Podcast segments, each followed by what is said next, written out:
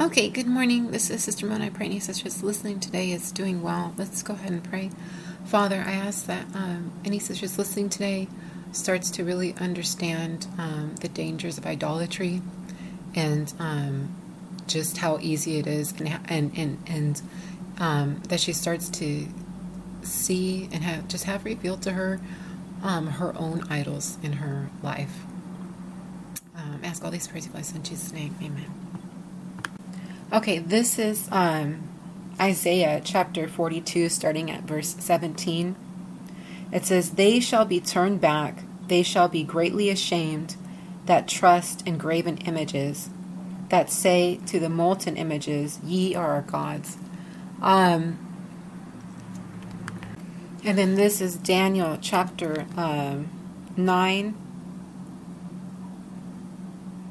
starting at verse, it's verse 7. It says, This is when Daniel's praying and um, interceding for. Um, for his for for the Jews, okay, when they're in captivity, okay, and confessing their sins before the Lord. Um, it says, "O Lord, righteous righteousness belongeth unto thee, but unto us confusion of faces, faces, as to this day, to the men of Judah and to the inhabitants of Jerusalem, and unto all Israel that are near and far off." Okay, through the countries whither thou hast driven them, because of their trespass that they have trespassed against thee. Um, you really need to start humbling yourself um, because if you have any idols, okay, um, and they're removed, you're going to, just like scripture says, you're, you're going to be in a place of um, confusion um, and um, a place of confusion and shame, and then how it says turned back, okay? Um,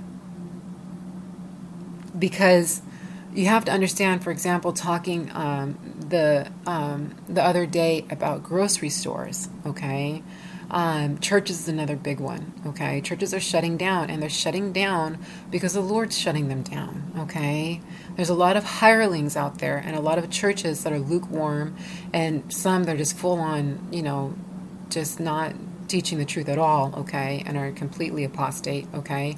It varies in degrees, but even being lukewarm, okay, um, this is book of you can't be like that, okay.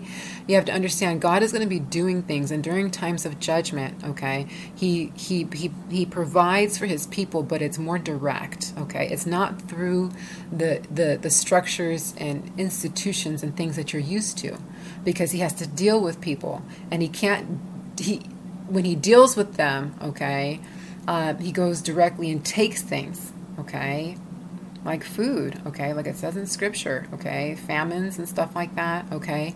So what that means is things like you know we talked about grocery stores, okay, and if your heart and your mind, or again, if he's dealing with you know um, uh, churches that are false and he's you know removing them, you know, the wheat from the tares, you know, and you happen to be in a in a in a um, church that's a tare, okay, but you don't know it and it goes, but you're an idolater, okay, and you're so hooked on a building, okay, and people and man, and he removes that from you, you're to be confused. You're to be ashamed. You're to be turned back. You're to be, what's going on? I don't understand, Lord. Why have you left me? Why have you forsaken me? And you're wrong. He's there, okay?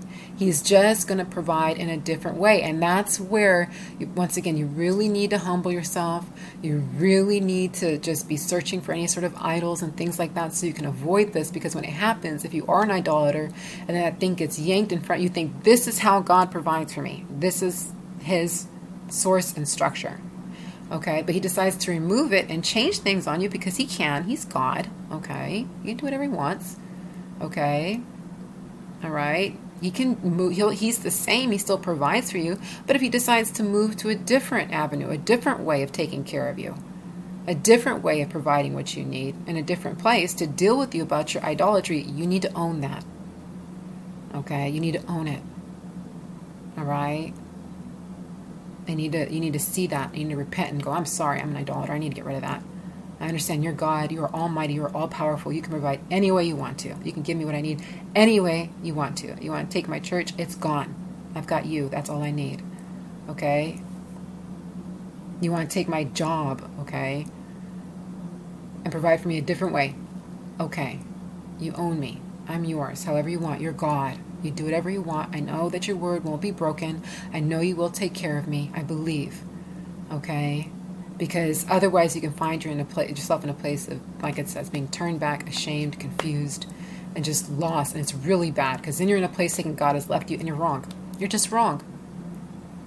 Okay, he's there. You're just an idolater and you need to repent. Okay, so I'll go ahead and leave it there for today. Father, I ask for um, any sister that's starting her day today that she just really turns to you and starts to see you more and more, like just how big and mighty and powerful you are, and how you just don't need, you don't need anything. Um, everything comes from you, um, and that you can do whatever you want, and that you're absolutely trustworthy in all ways and shapes and forms. You're completely reliable, and we can trust you, even if you change things from the way that we're used to and that we're comfortable with. Um, you know, thy kingdom come, thy will be done. Ask all these prayers if I send Jesus' name. Amen.